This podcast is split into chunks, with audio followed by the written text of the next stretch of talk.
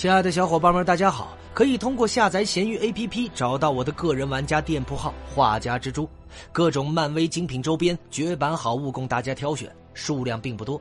喜欢蜘蛛侠的小伙伴们万不可错过了！愿你们听得舒适，玩得开心。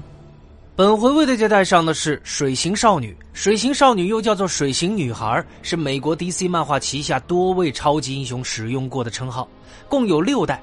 分别是图拉、洛雷娜、马尔格斯、丽莎·莫雷尔、Selena 和玛丽娜。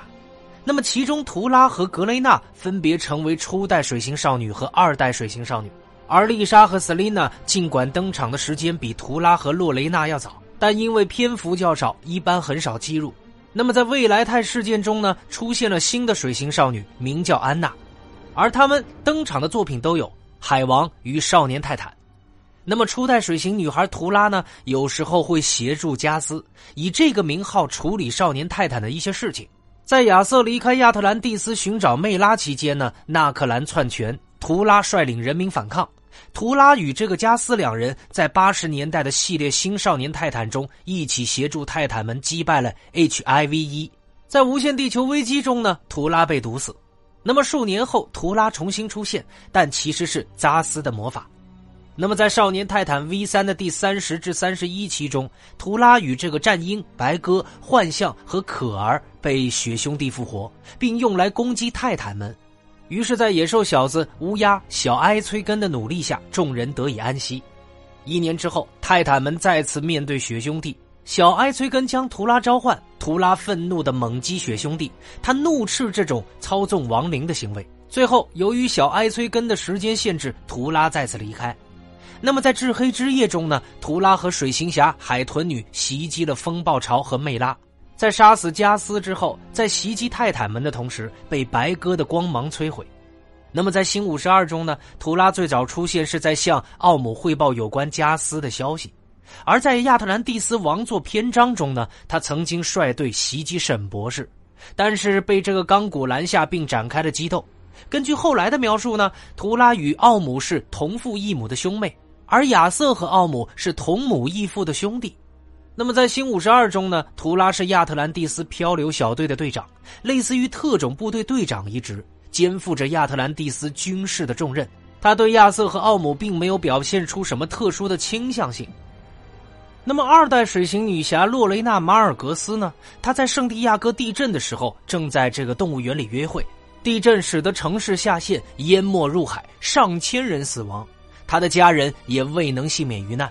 那么当他清醒的时候呢，发现水行侠正在照顾自己，而自己获得了在水下呼吸的能力。于是两人一同救出了不少的幸存者，也找到了引发地震的真凶安东·盖斯特。而在海洋领主与水行侠交换了身份的那段时间里呢，他成为了水形女孩。在水行侠回归并揭穿海洋领主的真面目之后，他保留了水形女孩的身份。相比于其他的助手，他的侦探能力特别的强。而在1年后的故事线里，他出现在了泰坦塔，并与赫利·格兰杰2代战鹰争吵。那么在52事件中呢，他也是少年泰坦的一员，他曾协助钢人潜入了莱克斯大厦。而在亚特兰蒂斯之剑的系列中呢，他作为新海王亚瑟的主要配角登场。另外在恐怖巨人第1期中，他被恐怖巨人绑架，他的队友分子被说服者杀死，洛雷娜则被洗脑并被迫在天启星神的俱乐部里战斗，曾分别被这个丧钟的女儿罗斯威尔逊刺伤，以及被泰拉用一对这个大原石给击败。最终呢，洛雷娜等人被火星少女给救出之后，他遇到了静电并成为了好朋友。他告诉静电自己非常享受过去作为少年泰坦成员的日子。随后他接受了神奇女孩凯西的邀请，并再次加入了泰坦。在这一段时间里，他与静电的关系密切，在西班牙的时候曾与这个蓝甲虫走得很近。那么在目睹了一次神奇女孩和超级小子的战斗之后呢，他对超级小子也有好感。那么洛雷娜在这一阶段呢，也有一名死敌叫做炸弹壳。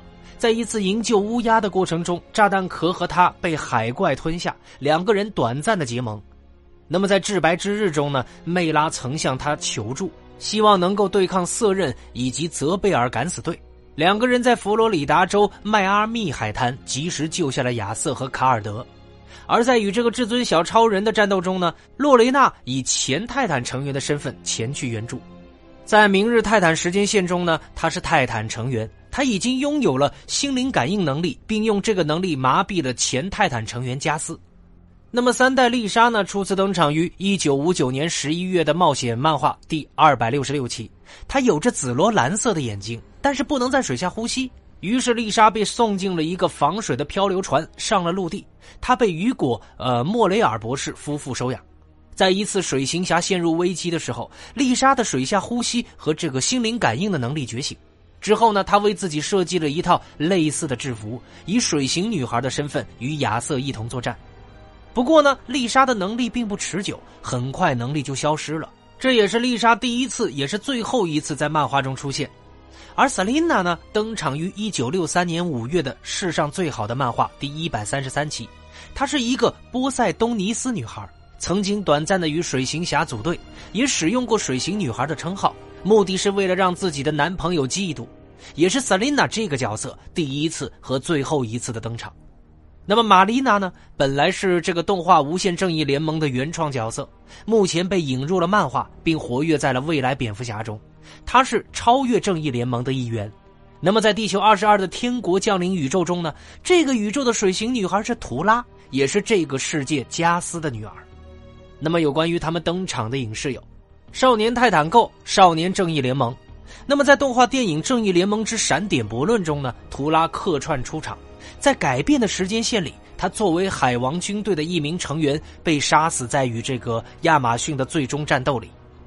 那么有关水星少女的简介就为小伙伴们带上了，喜欢蜘蛛侠的小伙伴们可以单独添加我的微信，进入我们的漫威蜘蛛宇宙交流群。我们下回再见，大家拜拜喽，拜拜。